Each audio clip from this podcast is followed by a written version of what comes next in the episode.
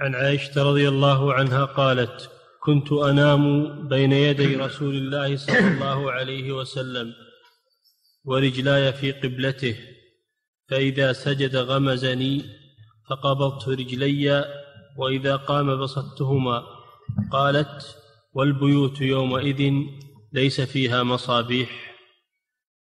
نعم. وهذا أيضا حديث عائشة يدل على أن اعتراض الإنسان نائما أو جالسا أمام المصلي أنه ليس مثل المرور أنه جائز.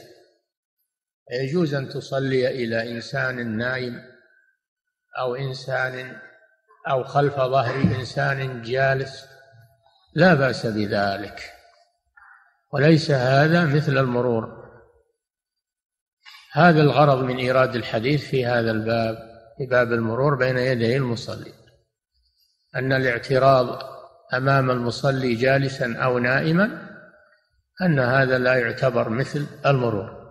وفيه أن لمس المرأة لا أن لمس المرأة من غير شهوة أنه لا ينقض الوضوء لأن النبي صلى الله عليه وسلم كان يغمزها لتكف رجليها رضي الله عنها فدل على أن لمس المرأة بدون شهوة أنه لا لا ينقض الوضوء.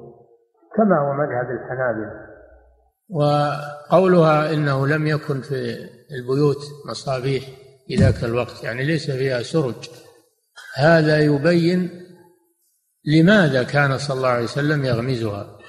لأنها هي لا تراه إذا أراد السجود لا تراه حتى تكف رجليها من أجل الظلمة.